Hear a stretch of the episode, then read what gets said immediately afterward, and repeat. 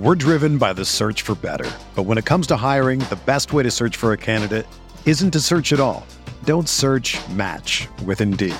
Indeed is your matching and hiring platform with over 350 million global monthly visitors, according to Indeed data, and a matching engine that helps you find quality candidates fast.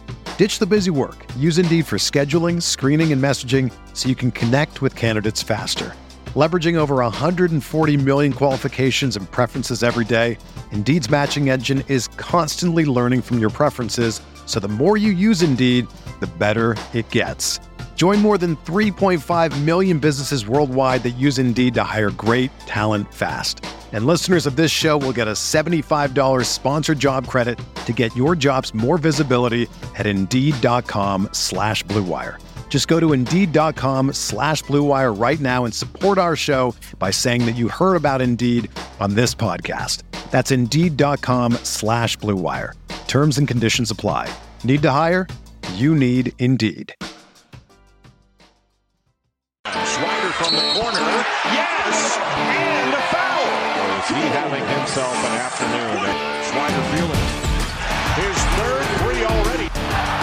On the drive goes Paddy Casey for the basket. Backdoor cut. Swider with the jam. This is Swider in close. And one. Welcome back to the Swider Show, episode 28. Uh, this week was a big week for the show. Huge week for the show. Paddy Casey took over an interview with Trevor Lane, so this is Trevor Lane part two. And uh, so, welcome to episode 28, and we're excited to get this one going. Yeah, it was. Um, we just wrapped up with Trevor. I just wrapped up with Trevor. So I'm uh, about I don't know 25, 30 minute mark. You could transition to the Paddy Casey show with Trevor Lane. No Swider involved, but no. Um, I said this to you when we were before we started recording. Trevor's like forgotten more about the Lakers than than I've ever known, than most people have ever known. He uh, knows the ins and outs. Gives a nice playoff preview. And um, yeah, if you want more Trevor, he's a fellow Blue Wire member. Lakers Nation Yep. podcast. He primes you on literally anything you could ever think of with the Lakers. He also li- or, uh, answers a lot of questions in the chat, which I mentioned. So um, yeah, check that out. Great Twitter too, Trevor underscore Lane. Just shout out Trevor, man. He's obviously been a big supporter of our show. He came on our show twice, and I mean, he has a lot of things going on, obviously, with the Lakers in the playoffs. And if, if you guys have ever seen his Twitter, the detail that he puts into his tweets from the Lakers playoff standings to the, all the scenarios that are going on, like, he is an unbelievable uh, resource on Twitter if you're a Lakers fan and you want to know just the ins and outs of everything. So, shout out Trevor Lane. Yeah, absolutely. Um, the reason for that too is, I mean, we want a little bit more of a fan perspective, which I'm sure everyone can sympathize with. A lot of Lakers fans that tune into the show, so um, yeah, I feel very prepared for the playoffs now, thanks to Trevor. But the other thing we should we should mention, Swider, biggest episode to date last week with Tyler Kolek, our very our close personal friend now. Um, Yeah. The numbies on that episode, I we were just flying up the charts. So uh, shout out to the listeners. Shout out Tyler. And uh, I think I don't know. A lot of Q's people tune into every episode. Marquette might be the only fan base I've seen that can rival Q's in terms of diehardness. Yeah, I mean Marquette is obviously a big fan base, and when you have the biggest player of the year on um, from from that fan base, I bet there's a lot of people tuning in. So shout out to Marquette. Shout out to the Marquette fans. It's probably the only time I'll ever say that. Um, but shout shout out to Marquette fans for tuning in and making this the biggest episode uh, besides our preview episode, right? Before besides our first episode. So, Yeah, exactly. And if you guys are So, still uh, tuning in, we actually have uh, Dwyane Wade planned for next week, and with Steve Novak the week after. So uh, stay tuned for that. Just a Marquette podcast now. Yeah, big Golden Eagles pod. But um, Yep. probably about I don't know. It was like 18 hours ago that you were in Crypto.com for uh, for the play-in game. One of the more bizarre NBA games in general I've ever watched. The fourth quarter was just chaos, beginning to end. Everyone was exhausted, hands on their knees, some some sloppy plays, some turnovers, but ultimately, you guys advanced. Now it's a seven-two matchup. You got the Grizz, but uh, first of all, how was the atmosphere? Because it was it was like blaring loud through the TNT uh, broadcast. Well, Paddy, you've been to crypto before. Well, yeah, you've been to crypto for multiple games, right? So the Milwaukee game might have been more realistic expectations because the first game was a LeBron record game. But if you've been to crypto, you know it's How about uh compare it to that in terms of, of loudness? It, it was up there. It was up there. I, I, obviously, when LeBron made the shot to, to pass the record, Yeah, it felt like a movie. It It felt like everyone was like it was like begin scene. He makes the shot. everyone goes wild. End scene. Like it was very planned out. It was very anticipated. everyone's arms up and everything like that. Yeah, no, it was. His celebration The Schroeder's shot last night was actually like somewhat similar. I don't know if you caught that. Yeah, I think that's just his new move now, just two hands in the air. for sure. But I mean, just talking about the atmosphere last night. If you've been to Crypto.com Arena, it's especially when the Lakers play. When the Clippers is a total different environment. When the Lakers play, it's like a Hollywood event. Like people are there to be impressed. Like it's it's a di- it's a very different atmosphere than like a Boston or Philly or even the Clippers atmosphere when, when we play Yeah. there.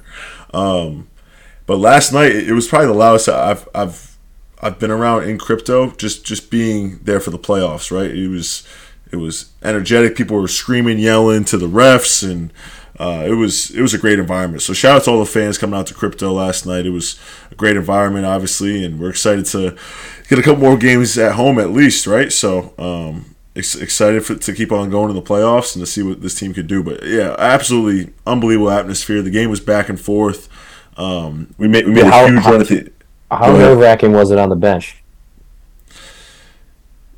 yeah, I mean, just the way the game was going, I, I'm not. I wouldn't say it was the same level of play as the 2016 finals of LeBron and uh, yeah. the Warriors, but in terms of like two really good offensive teams like struggling to score for the last like four minutes, it, I mean, it was pretty similar to that in that in that case, right? LeBron makes a three with like two minutes and 30 seconds left to tie it up and then Schroeder the next the next bucket was Schroeder's uh, three with 1.4 seconds left, and then obviously AD fouls Mike Conley in the corner, so it's 98-98. And for an NBA game where we've seen teams score 160 points this year, it was definitely a different type of atmosphere, like a, different type of game in terms of that aspect. You could tell the just the intensity. It's an of the absolute rock fight. The, the Oh, Bulls didn't time. score for the last six minutes. Um, I don't know. It was it was kind of cool, almost like the nerves that you could kind of see setting in. A lot of guys were getting a little tight. Like you're saying, it was the exact same atmosphere as Game Seven in 2016. Your point. I'm not saying that. I'm saying the same type of t- same type of ending. no, I know what you're getting at. I know what you're getting at. Um, but yeah, I mean, what are kind of your main takeaways going into this next series here? Yeah, I think the biggest thing for us is getting some rest. Like we played six games in ten days, and LeBron's been in like this playoff mode for these past six, seven games, right? Like just just the overall just prepared mentality that he's had now that he gets to have four days off and kind of like this break of of to reevaluate the team where we are. Like, I think that's going to be huge for our team. I think we're going to come out with a different type of level of energy going into this next game just because we'll have a little bit of time to rest and prepare. So I know all these guys are going to do everything that they can to, to be as prepared as possible. Um, and yeah, I'm excited. I'm excited for this next series, man. I think I think this we, we beat Memphis twice in the regular season, so um, obviously the regular season is different than the playoffs. But I think we have a really good chance to, to go in there and surprise some people and, and hopefully come out with a win.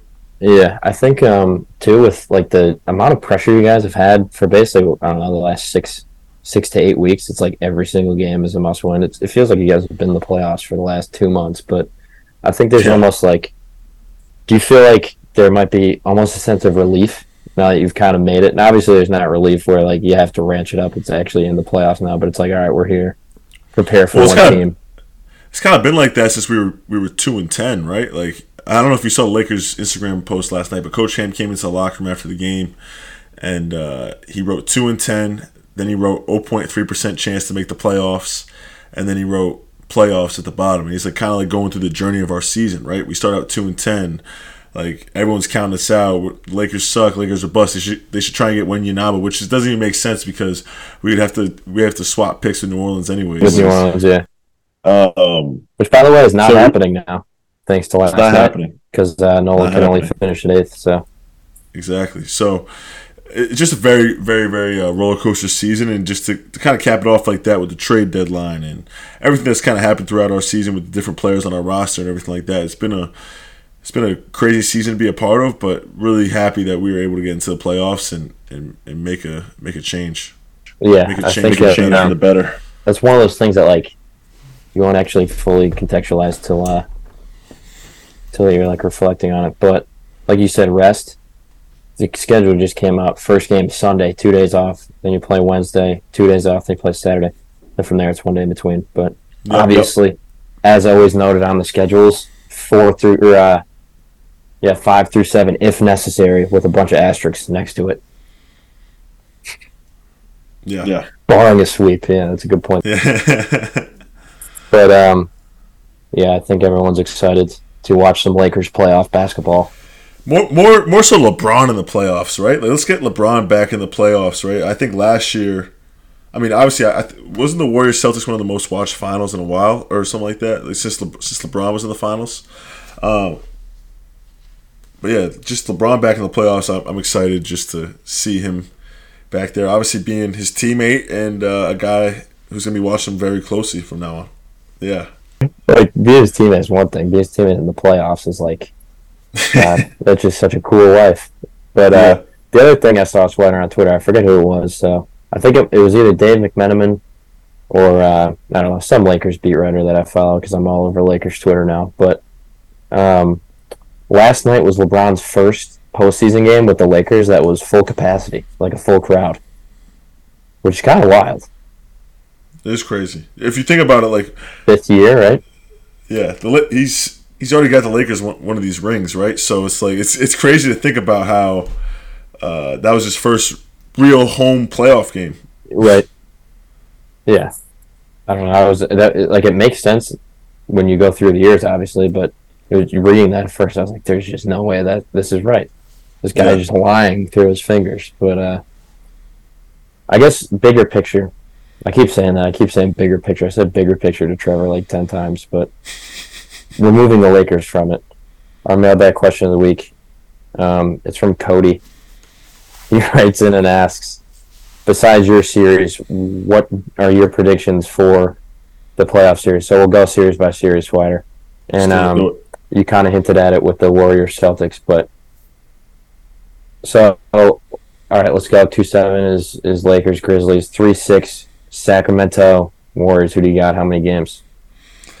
It's crazy because the way that Sacramento's been playing this year, you would think that Sacramento could could probably beat them, but then you have the Warriors.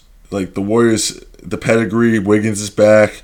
Um, it feels like it feels like they're getting together. I don't know if they can make a, a run all the way to the finals again, but it seems like just with that championship pedigree, with Sacramento not being back, it feels like a Warriors in six kind of series to me. Yeah, I agree. I think they. Uh, I think Sacramento probably wins game one, and then they get Yeah. a little ahead of their skis. Their fans are fucking awesome. Oh, everyone's gone wild, like the beam. I haven't been. Yeah, I haven't been to every single NBA arena, obviously, and you know Philly and Boston are notorious for having really great crowds and really passionate fan bases. But I would say out of all the arenas I've been to, Sacramento's had the best fans.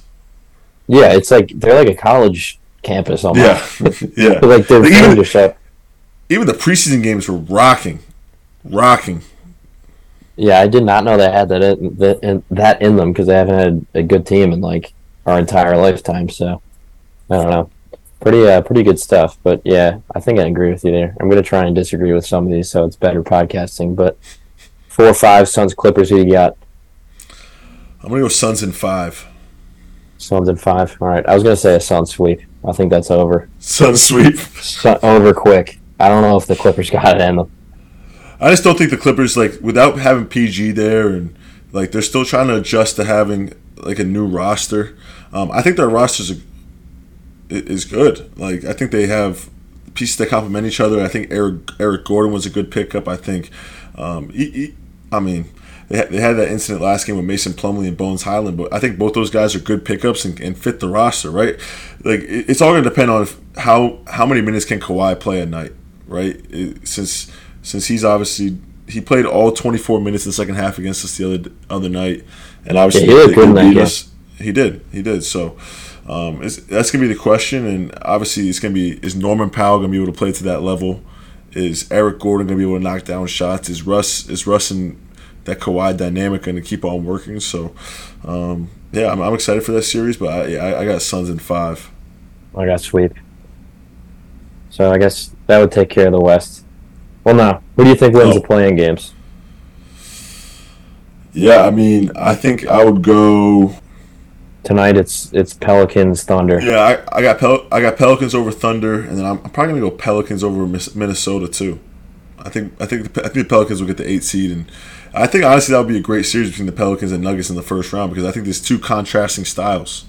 Um, because the Pelicans are, are a fun young team that's going to get up and down, run.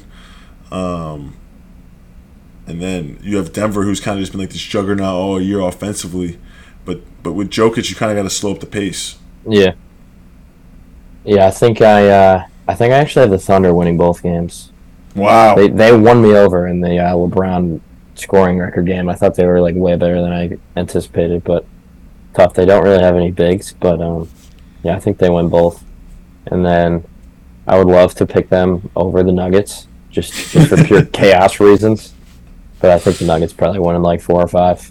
Yeah, I got I got Nuggets winning. I got Nuggets winning in five or six. If it is the Um, Pelicans though, or Minnesota, I think they could give the Nuggets like real problems.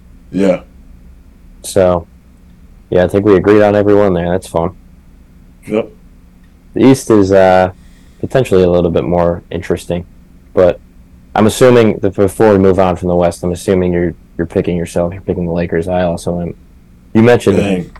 Warriors Celtics last year, very good ratings. Lakers Warriors second round series is insanity. Like that's that's got to be the Steph biggest like, LeBron. second round series you've probably ever seen. I like the way you think, Paddy. Don't you think so? No, I do. I do think so. Yeah, no, it's definitely gonna be a hell of a series. I'm excited. Oh, hopefully we, we, we get there. Um, obviously, No bulletin board material here. yeah, Dillon yeah, Brooks will come after us. Yeah, exactly. But uh, but yeah, no, just just hoping hoping that we get that series. Steph versus LeBron in the second round.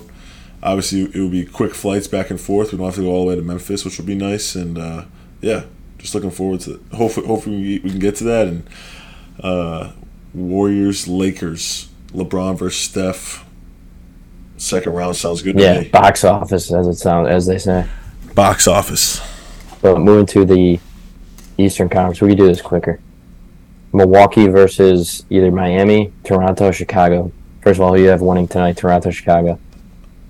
I got Chicago winning tonight. I think with, with all the comments about Nick Nurse recently, I just feel like Toronto's just like just not in it right now. So I'm just gonna go Chicago. Yeah, it's very it's very bizarre this would happen like at this time of the season when they're still like like if they were like a Portland or if they were like a, a Washington Wizards who had like a decent record but like weren't able to make it to the play. Punted at the end. Yeah. Yeah, yeah. I, I would get I would get those comments, but like for him to say that he needs a couple weeks after the season to decide his future when his team's still playing, it's just like a very weird, uh, very weird plot twist. So yeah, I would I would go uh, Chicago tonight, just just based on the. the I think they've played better as, as the season's gone on. I think Pat Bev's been a really good addition to them to kind of bring some sort of leadership and togetherness. Um, I think they're motivated to win. I think Demar Demar's going to come out shooting tonight, and, and I think they'll win that game. Okay, so that would be what Miami, Chicago. Miami, Chicago. I, think Chicago wins. I think Chicago wins that game too. I, Mi- Miami looked like Miami looked like such a mess last night, Yeah, they did not look good last night. It was weird. and I just think with Zach LaVine, Demar Derozan, um, it's gonna be hard for them to match up with those guys. Obviously, Mi- Miami, like when they Miami made the East Conference Finals last year. I'm not trying to take anything anything away from those guys, but it's just like it's, something's going on over there, and and I mean. I, I know Pat Riley can get and Pat Riley and that Heat culture can, can get it together and, and possibly give Milwaukee a little bit of a series, but um, I just think overall it's going to be really tough and to, to kind of get it together at this point in the season. Yeah, I was kind of disappointed. I thought Miami would win last night and then give the Celtics like a really tough series. And I thought they would have swept the Celtics actually. I want to see if Adam gets pissed off by that. Nope, not off camera. Bulls, Bucks. I'm assuming you're picking the Bucks there. Yeah, I'll probably go Bucks in four or five, five at most. I'll, I'll give them one. They won. That was that was a series last year too. The Bulls won one game, but Yeah, um, and then Boston, Atlanta. I think this is another sweep probably. Boston in four or five. Yeah, uh, I mean, shout out Saddiq Bey. Obviously, played great last night in, in, in the play-in game, but I mean, Boston, Boston will be ready to go.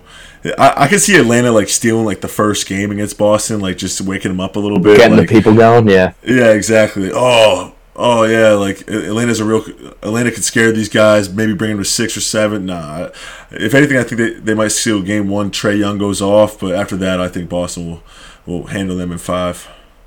Yeah, I agree. Um, Brooklyn Sixers, also first round.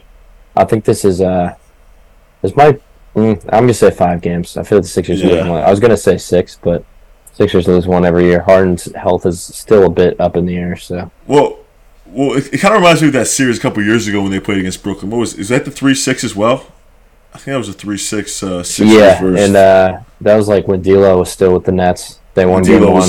going Amir. Johnson yeah, was was looking at his phone on the bench. Yeah, yeah. I, I could I could see something like that. Mikal Bridges getting off one game, but yeah, no. Sixers Sixers are too good. I got I got uh, Sixers and four four or five. Yeah, Cavs Knicks. I'm going Cavs in six. See, I, I got the Knicks in this one. Really? All right, our first disagreement. Let's go. I got the Knicks. I li- I like the dynamic of Jalen Brunson, Julius Randle. I don't think the Cavs have what, what it really takes to like win in a playoff series yet. They haven't played together in a playoff series, and you can you can say the same thing about the Knicks. But Jalen Brunson has, has made it to the Western Conference Finals. Um, Julius Randle has played in a playoff series and then has failed in a playoff series, right? Like like he has that experience of failing in a playoff series. So I think the Cavs are a nice story, a nice team that, that has has done some things this year and, and look like a contender for most part of the season. But I, I got a I got Knicks in seven. Oh wow, winning in Cleveland. Yep. Wow, I'm I'm excited to see the uh, MSG atmosphere. We haven't Oh, gotten me that too. enough because they always suck. But I, th- I think the coolest thing during COVID was like, well, not. I mean, there wasn't a lot of cool things that came out of COVID, but I think one of the coolest things is like the whole entire year, the NBA, like no one's like no one's allowed in the, in the arenas, and then like all of a sudden they like lift these restrictions and it's and it's a packed MSG going crazy at Trae Young, just like dumping stuff on their team. Like it, that was an unbelievable like first round of the playoffs and, and like to be reintroduced to uh, fans again. That was just like an unbelievable first round series. throwing you right into the fire. That was uh, one of the more I don't know, like dramatic first round five game series that you could possibly imagine. like it was not really that competitive, but um, yeah. So I guess we're we're through the East there. Who do you see coming out of the East overall? The Bucks. I feel like you're gonna say the Celtics. the, one of those three teams, I think those three teams have, have really separated themselves. I think just like that second round series of, I think that first seed was really pivotal because I think whoever comes out of that second series of Philly and, and Boston is going to be like, it's going to be tough to kind of wake up for that next round and be like, we're ready to go. So it's kind of like it's kind of like last year when uh, the Celtics and, and Bucks uh, came out of that series in the and the Heat yeah, oh, they that that game that was like a final series almost. You know what I mean? Like, um, yeah, but it's gonna be a seven game series in the East- Eastern Conference Finals. But I want to go Celtics just because of the shot making ability and and, and Chris Khris Middleton isn't isn't fully healthy, so I think that's a huge factor that we saw last year that was able to that was able to propel the Celtics over. And, and the Celtics just have so many guys who can step up in big moments. Like even like Derek White could have 30 one night in the playoffs and, and lift your team up. So yeah, I, I got Celtics out of the East, Lakers, Lakers out of the West. I just trust. Yeah. Celtics Lakers. That'd be fucking sweet. I think I just trust Milwaukee more. I think Giannis is head and shoulders the best player in any series. I think he's the I don't know maybe the most competitive guy in the whole world. But is there is there a better two players than Jaylen Brown and Jayson Tatum? I would say Giannis Antetokounmpo and Jrue Holiday. Wow, I, I I don't think I would agree with that. I think last year Jrue Holiday had his moments, but I think just over. I mean, I think both. I don't know. This is going to be a hot take. so- I think I think Jrue is better than Jaylen Brown. wow, wow. Is that crazy? I, I think that that's probably that's a very bold statement. Yes, I would say that's crazy. I don't know. What is he? The best defender in the league? Yeah, but in terms of, are you giving him the ball at the end of the game to go win you a game? I, I just think Jaylen. I mean, who knows? But I, I just think Jaylen Brown is just such a more viable offensive option. He's a very good defender. He he can guard the team's best player, but he doesn't have to because Marcus Smart's on the team. And that's the thing about Jrue Holiday. He has to exert so much energy guarding the best player on the other team that offensively, it's hard for him some games to, to get it going. And without Khris Middleton being 100% healthy, I think that's going to be the difference in that series. This is obviously assuming that they beat the Sixers in the second round, which I think is going to be a really tough series too. Yeah, I hope the Sixers stay healthy. I'd like to see Philly get get farther than the second round for once. I mean, but think about the draw that think about the draw that they've had. They kind of like missed their opportunity that, that year with Atlanta, like when Atlanta just that was 100 percent the year. I still think they probably would have lost to the Bucks, but oh, I do too. But at least you got a conference finals under your belt, and like it's not like oh they can't get past the second round. That's the whole. It's like and then it's like the Doc Rivers thing of like not being able to get past the second round. Like besides that Celtics, uh, besides the Celtics run with the big three. Yeah, that's another like bizarre situation where they were I don't know, one of the best teams in the league for the entire year, and then if they lose in the second round, he's probably gone, which is just like bizarre. Yeah, yeah, and I, and you can make an you you can make an argument that those three teams are the best three teams in the NBA too. Yeah, I think for most of the year, they've definitely been the most consistent. Uh, there's there's there's definitely a world where you can make an argument that those three teams are the best three teams in the NBA, and one of them's gonna I mean, the Celtics and Sixers have to play each other in the second round. So, yeah, yeah, it's kind of screwed up how that draw went.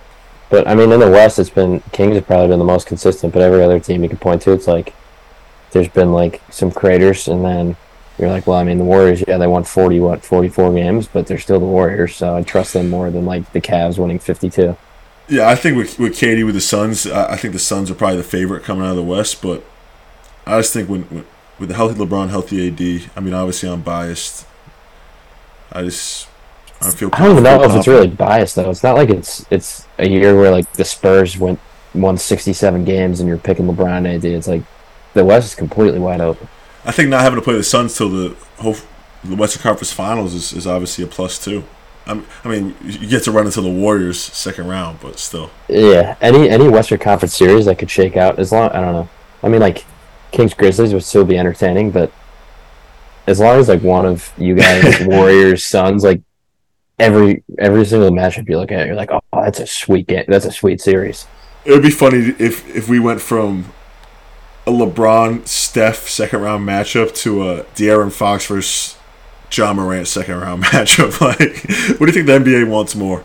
Yeah, which is kind of wild that like in terms of seating, then the Ja Fox one is is what's supposed to happen. But yeah, I don't know. Betting odds wise, everyone picking them. I, I don't know if if that's like necessarily expected, but I agree. Um, shout out Cody for his uh, mailbag question of the week. Great return, Swider Show at Gmail to get featured on the show. Like I say every time I read one, but next segment time. It's a copycat league. Swider, this is something you're very passionate about. We were texting about. This was something that you requested to talk about on the show it's been talked about ad nauseum on every platform, but um, you know we haven't really dedicated specifically a conversation about it. It is NIL talk. I don't know. Your takes sound like you had some fiery ones. Sounds like you were uh, fired up about this. Trying to find yeah. a better adjective than fire, but yeah. Um, I don't know. Do you want to get into the nitty gritty of it, or you just have something, some overarching kind of like feelings towards it? I just have some overarching feelings um, towards the whole situation, right? I think. All right, so first of all, right, with the whole entire NIL ordeal now, it makes it seem like the transfer portal shouldn't be as prevalent as a thing. Because if we're if we're offering these kids all these types of money, for them to be able to leave year after year is and be able to play right away doesn't seem like it's it's that fair anymore, right? Because we're, we're paying these guys money. Second of all, just the the loyalty aspect, and, and I'm all for guys getting paid money, right? I, I think throughout my whole entire college career, um, I was in an era where I'm not trying to sound like an old guy now. I was in an era where some guys were getting paid, and then it led to coaches getting suspended. Um, it led to players being investigated, and then because it, it, wasn't legal at the time, right? But now it's, it's coming to a point where guys are getting asking for a million dollars to go to their school, and I don't think that's good for college basketball either. So you, you get offered a million dollars to go someplace and then you transfer after a year. It just kind of seems like, like I don't really love that idea, right? I say this all the time. There was a, there was a guy in my draft class. I've told Patty this story. I've t- I think I've told this story before, just not on the podcast, but before that. I was in an NBA workout and he was asking me about if I was entering the transfer portal or not because because the office he was getting the transfer portal. So I was like, no, I'm, I'm sticking in the NBA draft process. Like I, am I'm ready to go. I'm, I'm not like I love Syracuse and everything like that, but it was it was I thought it was time for me to to, take that next step. Um, he was like, no, you should enter the transfer portal. I'm getting five hundred thousand dollar offers. So this kid, no need to be named, decides to, to, to, to go to a school. He got paid a lot of money to go to that school, but then he ended up being the fourth option on that school and he kind of ruined his chances to be a NBA draft pick or NBA lock, right? Um, and I think a lot of these kids are, are looking at the the immediate monetary value, but for some kids, you need to do that because this is the most money that they're, that they're going to make for the next seven, eight years of their career, based on if they were to enter the G League as an Exhibit 10 contract, making ninety thousand dollars, or if they were to go overseas. And mostly, if you're a really good college player, your starting salary overseas will be around 70 to 80 grand, with obviously being the ability to keep on making more and more money down the line. Yeah, but you gotta like carve out like five years to like really, really make money. To really, really make money, to make that 500, 600,000 that some of these kids are getting offered for averaging 12 points a game in college. yeah. Yeah. You're upset as a fan. I'm upset as a fan of college basketball of where our society is going in terms of like the loyalty of some some of these players in these programs. I think Hunter Dickinson is a great college player. He's been arguably the, one of the best big man for three years in college basketball. Like him leaving Michigan. Yeah, it, it rubs you the wrong way.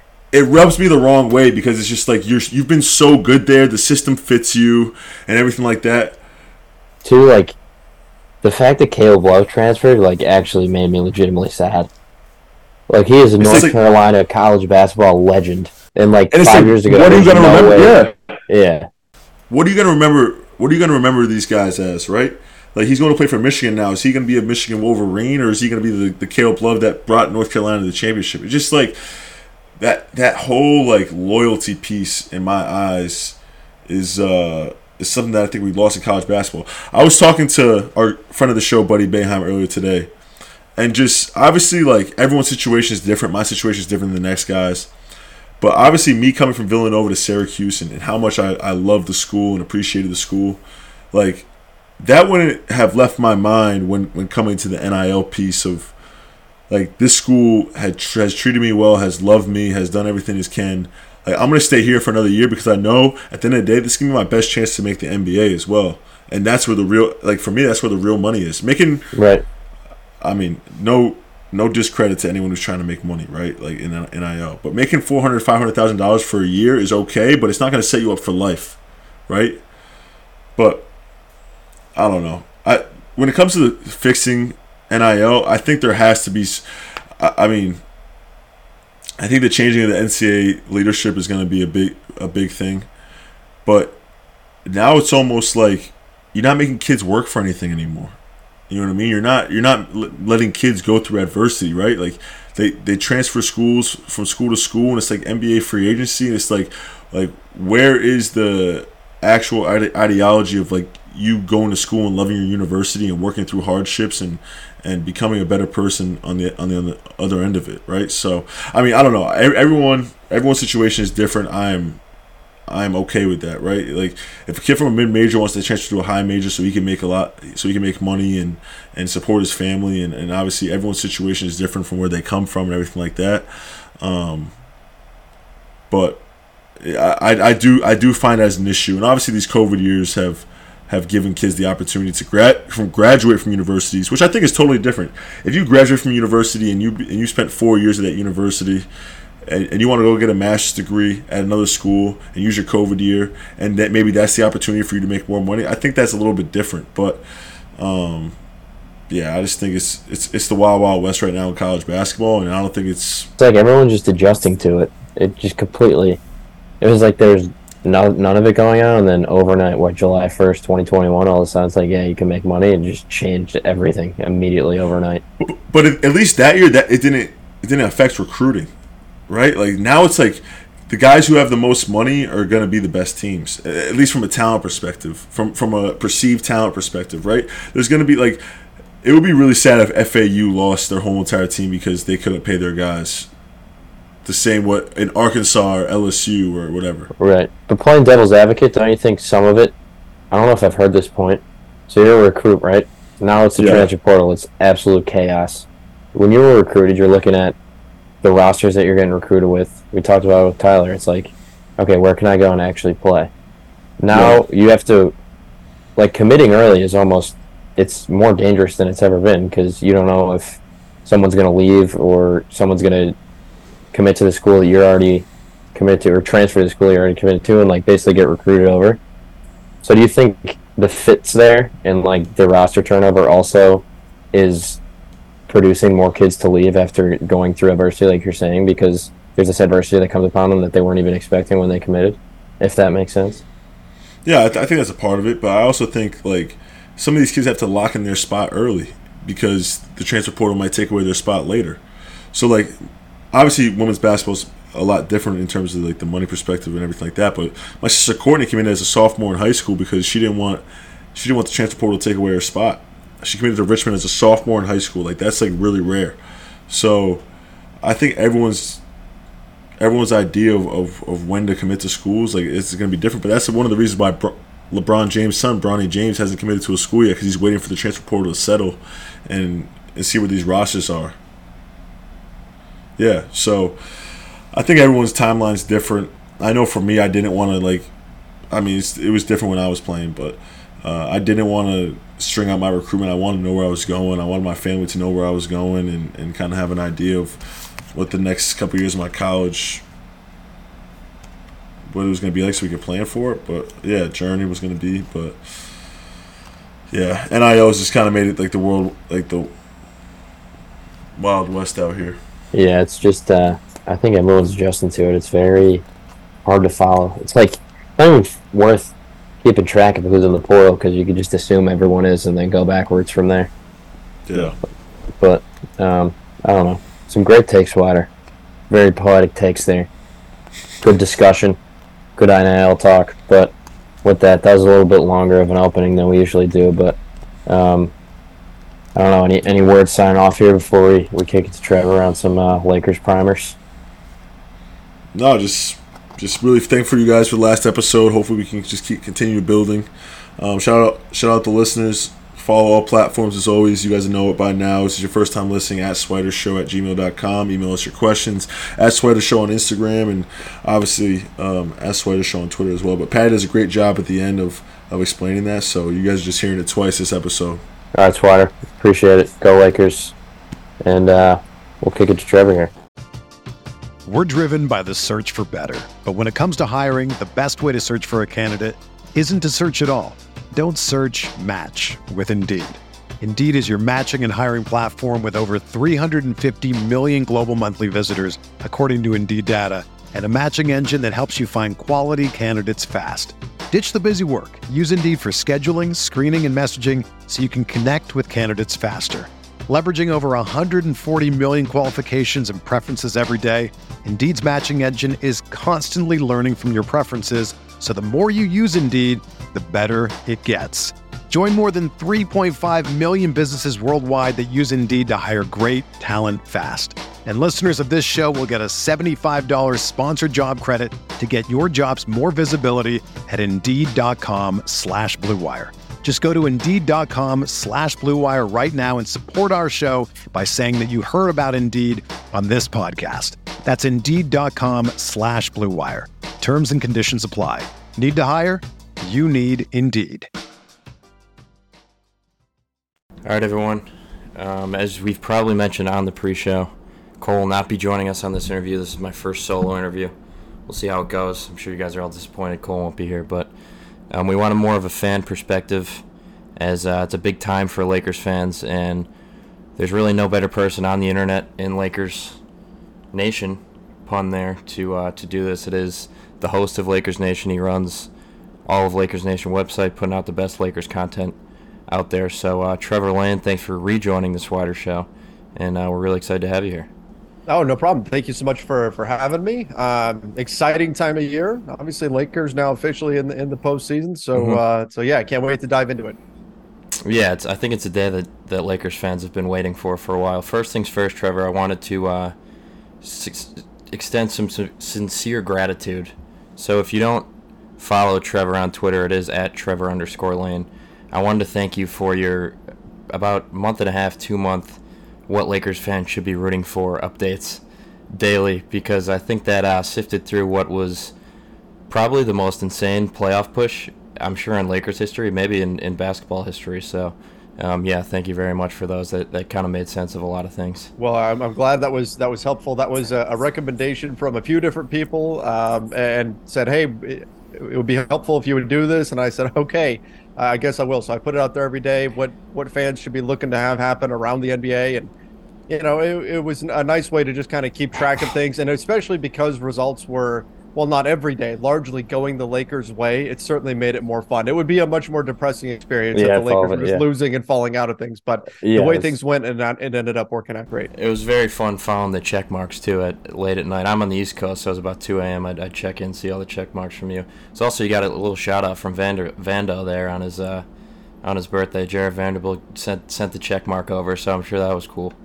Yeah, it was it was great to see that you know we had one day where there was nothing going on. It was Jared Vanderbilt's birthday. So what Lakers fans for, should root for became Jared Vanderbilt to have a, a happy birthday, and then uh, and then he followed suit and followed the pattern and, and gave us the check mark to say that indeed he he did mission accomplished on that. Yeah. One. So that that was cool. That not only did he he respond to it, but clearly he was following along and you know saw what the what the bit was and everything. Absolutely.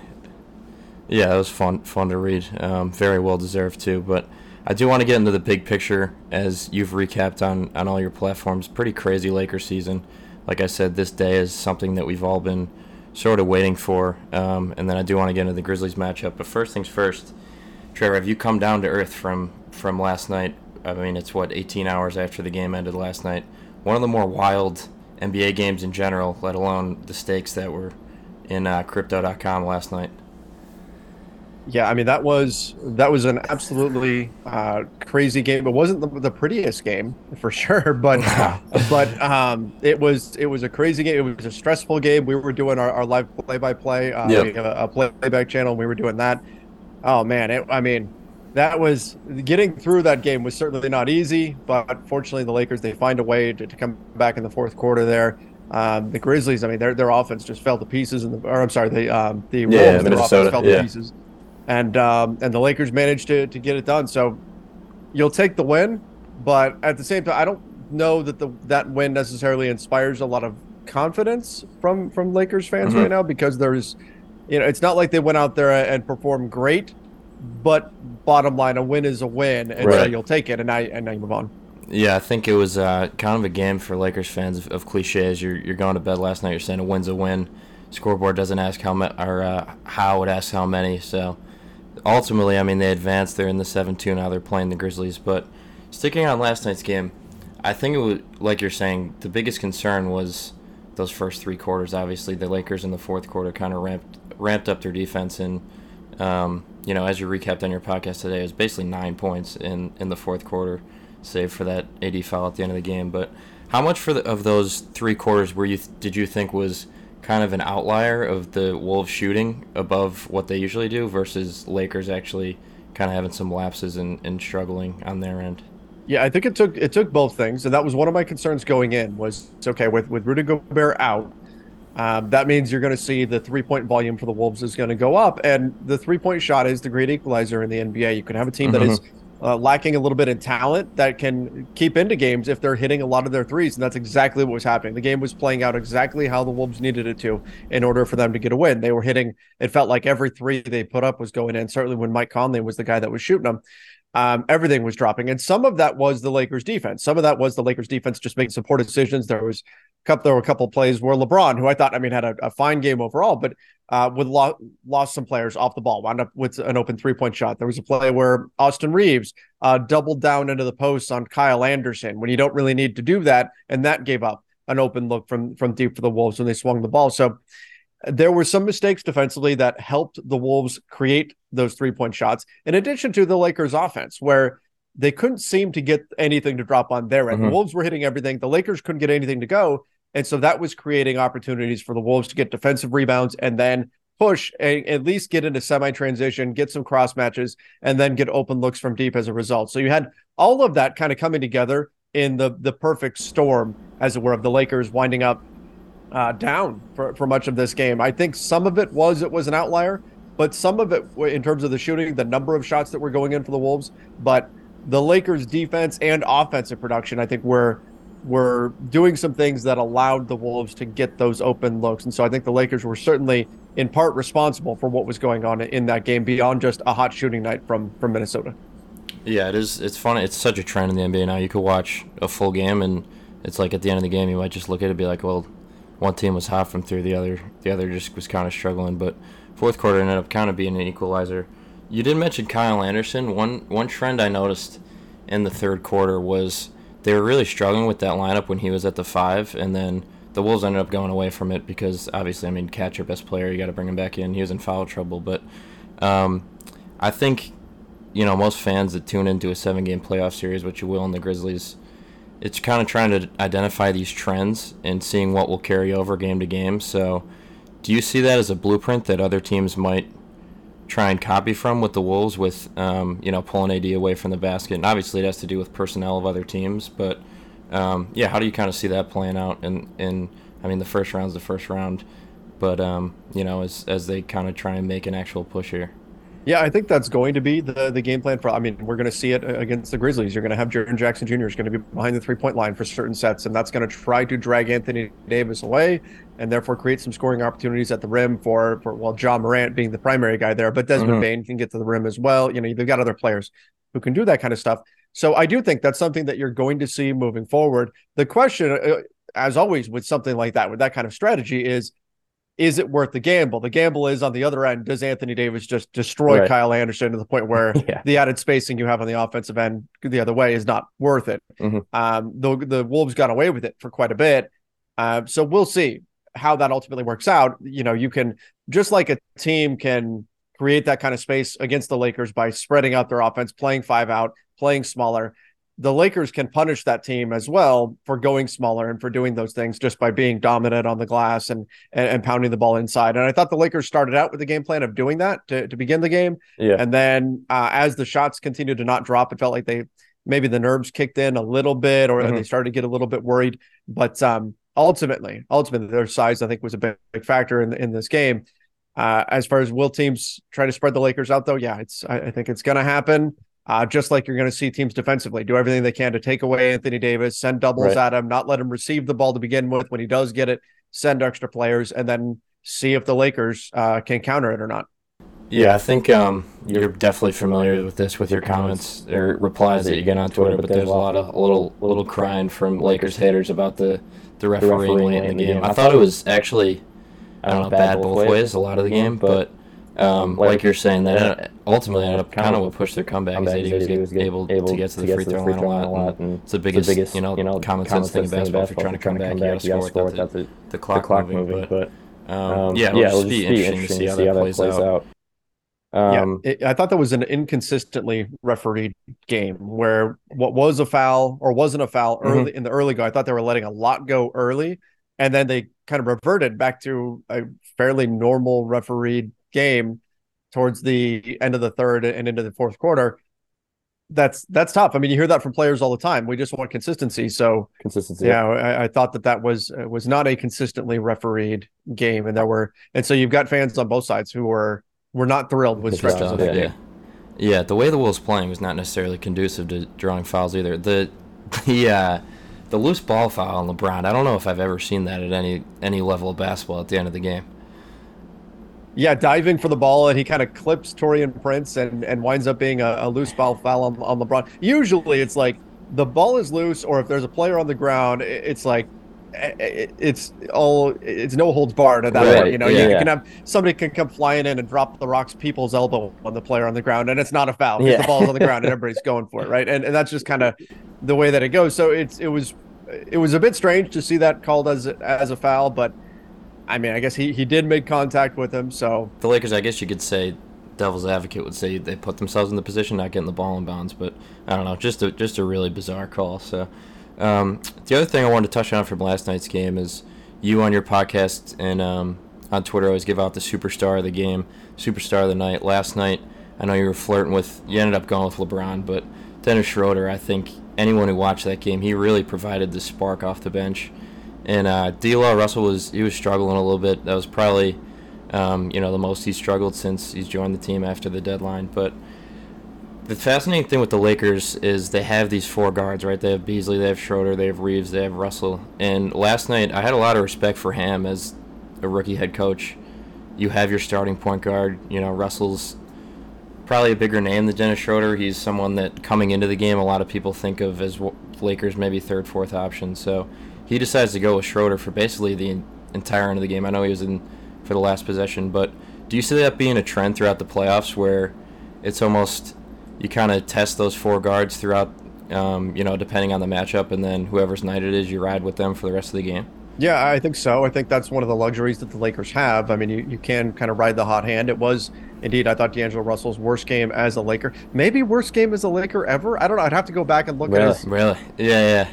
I always forget about the first stint. Yeah, I'm a new I'm a new Lakers fan, Trevor. So I don't I don't necessarily remember those days as well. But those were there were some bad games for for D'Lo at that point, mm-hmm. but but certainly his worst game as a Laker this season. And um, and so I think Darvin Ham, who came into the year saying facts over feelings, right? Like the guys who right. are playing well are going to play. I, I, thought that he did a nice job of, of backing that up. Now, I'm not saying he coached a perfect game or that everything is exactly as the way, you know, fans are, are going to complain about something no matter what. There's going to be, there's going to be things that you can quibble over. But I thought that in terms of the critical decisions was D'Angelo Russell's not playing well. Dennis Schroeder is. So playing Dennis Schroeder more minutes than than D'Angelo Russell. I thought that was uh, he executed that very very well, and it for sure. So you don't get the win otherwise. I thought Wenyen Gabriel he played a couple of minutes, showed that he wasn't going to have it that night. It wasn't a good matchup for him, and so that was it. He played two minutes, mm-hmm. and Darvin said, "No more. We're not going back to this. We're going elsewhere." I thought he made the, the correct decisions, even if it meant uh, taking minutes away from guys who typically get them. And and so credit to him for for that, for recognizing that, and and going with the guys who were getting the job done. Right, absolutely. Um, I, yeah, I was very impressed by that, and like you said, people are going to complain no matter what, but it takes uh, takes some balls to go to go with that in your first ever, you know, playoff game as a head coach. So, um, like I said, looking forward to the Memphis series. We talked about sort of that blueprint of the Jaren Jackson Jr. Maybe they try and pull AD away, but if you watch the Grizzlies at all, it's basically I don't know, however many possessions are in your game, probably ninety percent of them are a high ball screen for Ja. So how do you kind of forecast the Lakers going into the series? How do you think they should play it, and and kind of how do you think they they actually end up will executing that? It's it's really tough, and I've been going over this today, looking at everything, trying to figure out how do you handle this because, mm-hmm. like, ideally, if let's say like you go with, and this is not just a Frank Vogel thing, but Frank Vogel is the guy Lakers fans remember for doing this. Uh, but you blitz the ball handler, right? So if you do that, uh, the Lakers did it to James Harden uh, in the playoffs. Mm-hmm. They did it to basically any ball handling guard. They did it to Jimmy Butler a little bit as well in the finals. And they would send two at him.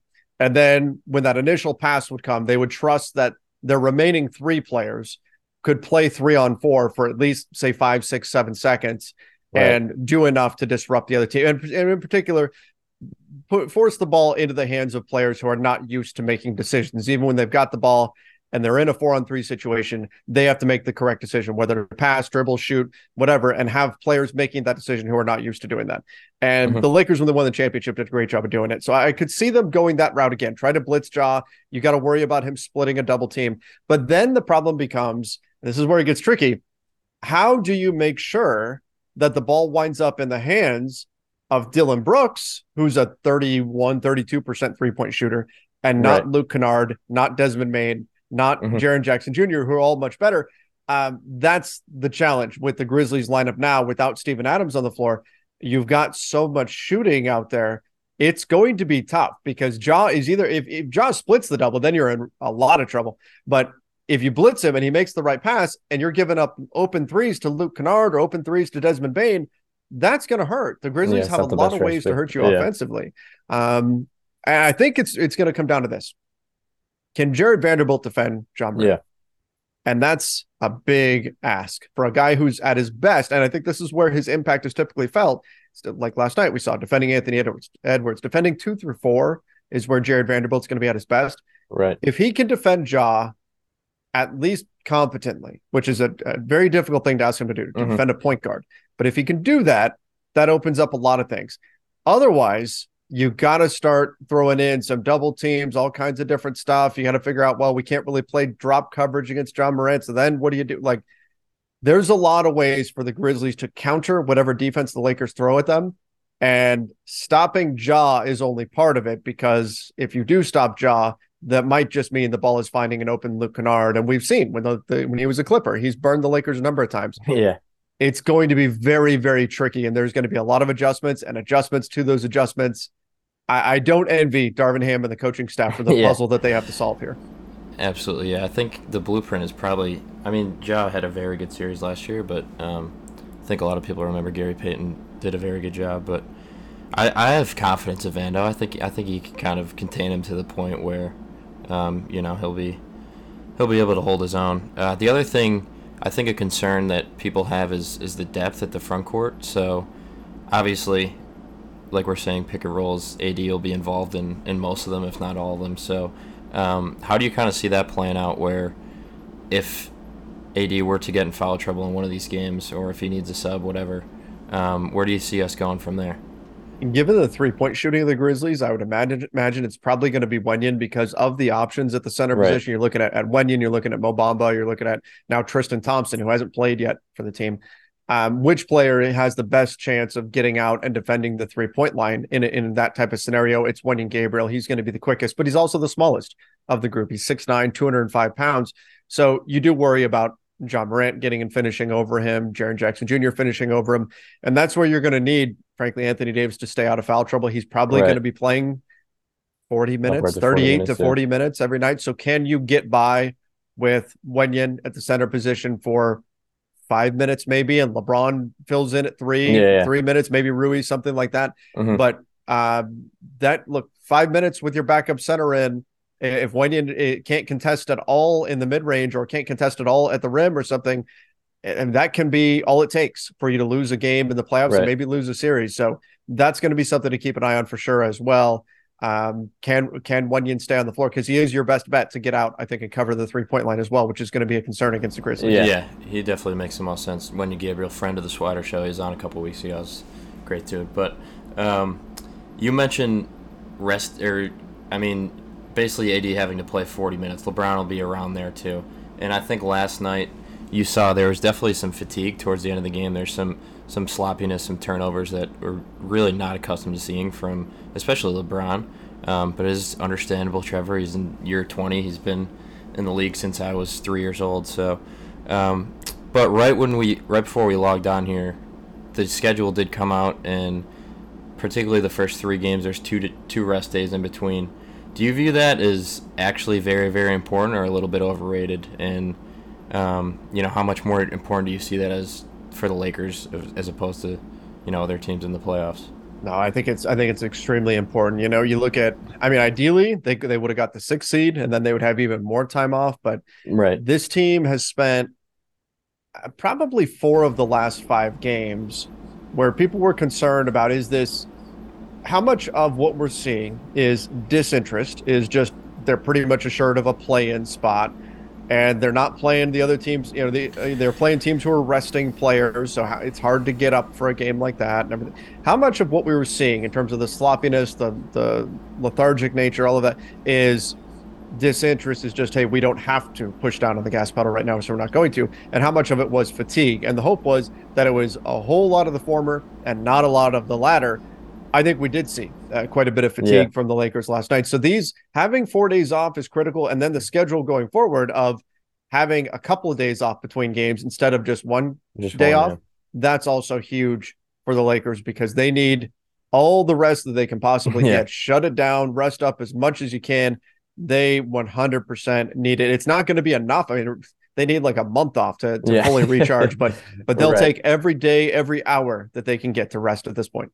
Yeah, I think it's fascinating seeing LeBron too. You could, you could kind of tell last night he was like if if we win this game, we're in the next round. So from the jump, he was a lot more aggressive than than I thought you usually see him. So it'd be interesting to see in game one if he kind of takes the same approach. Everyone is talking about magnesium. It's all you hear about. But why? What do we know about magnesium? Well, magnesium is the number one mineral that 75% of Americans are deficient in. If you are a woman over 35, magnesium will help you rediscover balance, energy, and vitality. Magnesium supports more than 300 enzymatic reactions in your body, including those involved in hormonal balance. From functional medicine doctors to mental well being and female hormone experts, we all know that magnesium is the one mineral to improve all aspects of well being and health. But which one? Magnesium Breakthrough from Bioptimizers, the trusted choice recommended by leading experts with seven best absorbed forms of magnesium to ensure your body receives the support it needs for overall well being. Go to bioptimizers.com slash balance today and use code BALANCE10 for 10% off. Support your journey to wellness at B-I-O-P-T-I-M-I-Z-E-R-S dot com forward slash balance. Magnesium Breakthrough from Bioptimizers, your foundation to optimal health and vitality. Yeah, he um he did seem more aggressive, but then you also saw him at the end of the game, hands on his knees. He looked pretty right. pretty gassed. I mean, that was that's not something you always see from LeBron, but I mean, the reality is he's 38. Like it's Yeah. it's, it's going to happen. So Exactly. the, the more rest they can get, the better. And look, I, I don't know how the series. I imagine the series is going to be a battle, but if there's any way, if, if they can get up and and and somehow, some way, the best case scenario, finish it in like five games or something, and get some more Right. rest because that fatigue is going to be a factor all the way throughout the playoffs. The more rest they can get, the better. They they need as much as they possibly can because Yeah. uh, they looked they looked pretty exhausted last night. And unfortunately, I think the Wolves looked even more exhausted. Yeah. So that helped them out, but I'm not expecting that will be the case with Memphis. Right, yeah, they were very, very stagnant towards the end of the game, which I thought definitely benefited the Lakers. But um, I actually wanted to get your your prediction, what you kind of think will happen in this first round series. Do you see? I'm, I'm assuming you're going to go with the Lakers W as I am as well, and I'm sure most of the, uh, listeners. But how do you see it playing out? Yeah, I'm going to stay optimistic and I'm going to say the Lakers ultimately get the win. I think it's going to be a very difficult series. I think that um, there's going to be a lot of adjustments made on both sides, and the Lakers coaching staff is going to have to adjust to the adjustments, which is critical in a playoff series. You're going to see a team a number of times, and they're going to do things to counter what you're doing, and you've got to counter those things, and back and forth you go. So there's going to be a lot of pressure on the Lakers coaching staff to make the correct decisions, push the right buttons in order to get them where they want to go. But um, this Lakers team, they've got the ability to play a heck of a lot better than they did last night and a lot better than they have in the recent stretch. So I'm hopeful that we are going to see them turn it back up. And I'm going to say the Lakers get it done in, in six. Um, that's what I'm what I'm hoping to see here. I agree but with you. Yeah. it's it's it's not going to be easy. I'll tell you that. It is. No. We we are going to be on the edge of our seats. I think for most Yeah. of the series. Absolutely. Um, I think it'll be a very hard fought series, and the Grizzlies are no stranger to, to talking shit, too. So we'll see how that plays out. But um, just some big picture stuff here, and then we'll let you go. I know you only have a few more minutes left with this. But um, I think a lot of um, you know basketball fans I remember 2020, the bubble season, the whole rhetoric around. I think they started 40 and eight. They were pretty clearly the best team in the league before they shut down, and then obviously after the bubble they come back and win the championship. But I'm sure you'll remember all of the rhetoric around who the third guy is and who is going to step up and who's going to be that one guy that they can rely on game to game outside of LeBron and AD. It ended up being Rondo that year, so I have written down Rondo candidates. So, from your um, standpoint, Trevor, who do you think is one guy on, on the roster that kind of has to really step up and um, you know be the one that is relied upon as a third option night to night?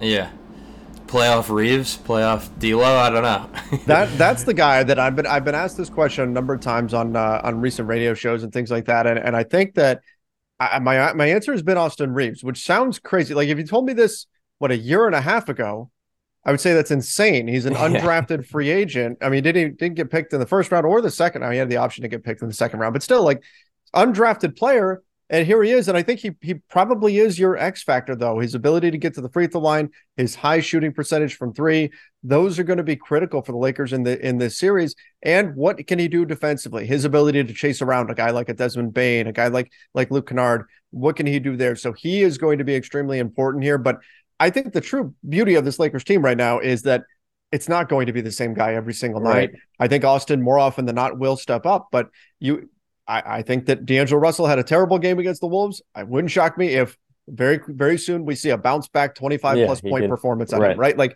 it could be any number of players on any given night, and that makes them extremely hard to game plan for. So I'm curious to see who else does step up, but I, I am looking at Austin as probably being the guy who most consistently steps up.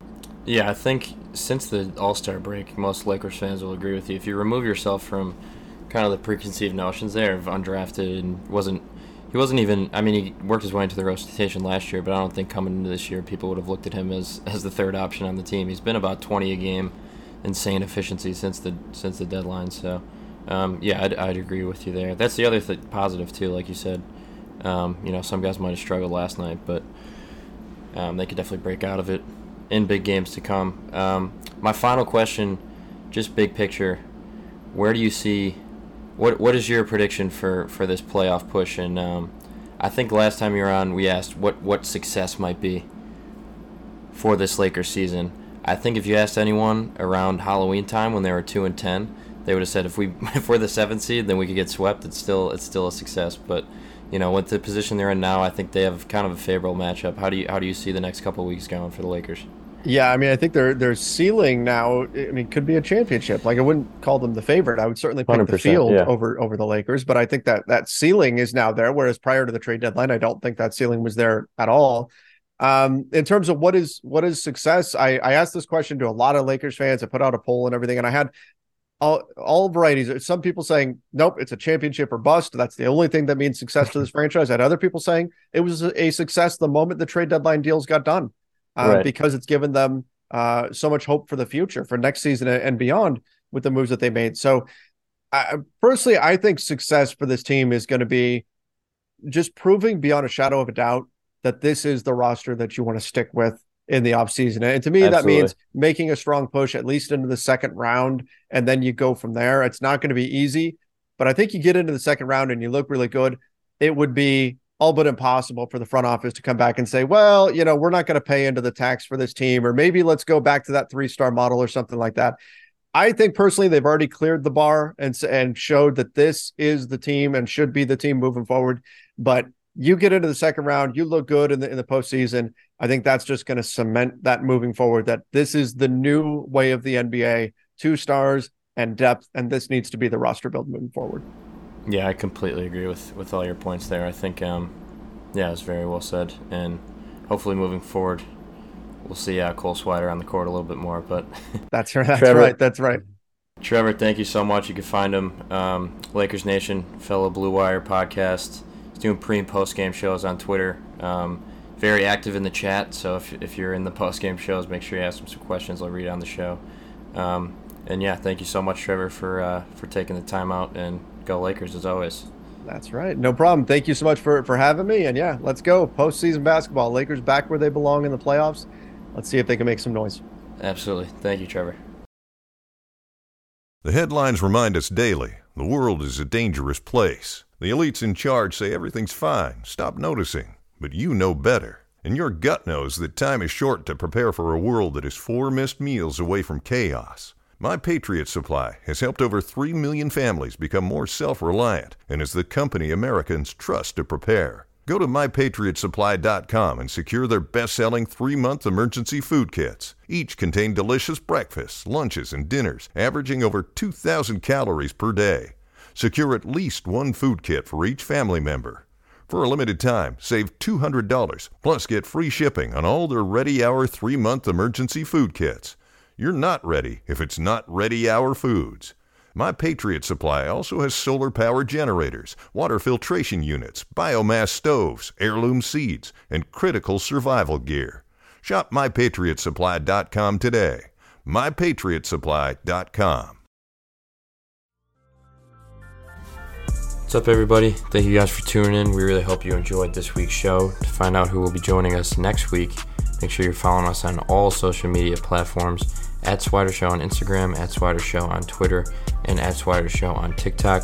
We also recently developed our very own YouTube page, www.youtube.com slash at Swider Show, and subscribe. You can send in a mailbag question to be featured on the show, swidershow at gmail.com. And of course, if you haven't already, make sure to turn on those notifications so you never miss an episode week to week. Cole Swider Show with Paddy Casey is presented by Blue Wire Podcast, and our executive producer is Adam Lewis.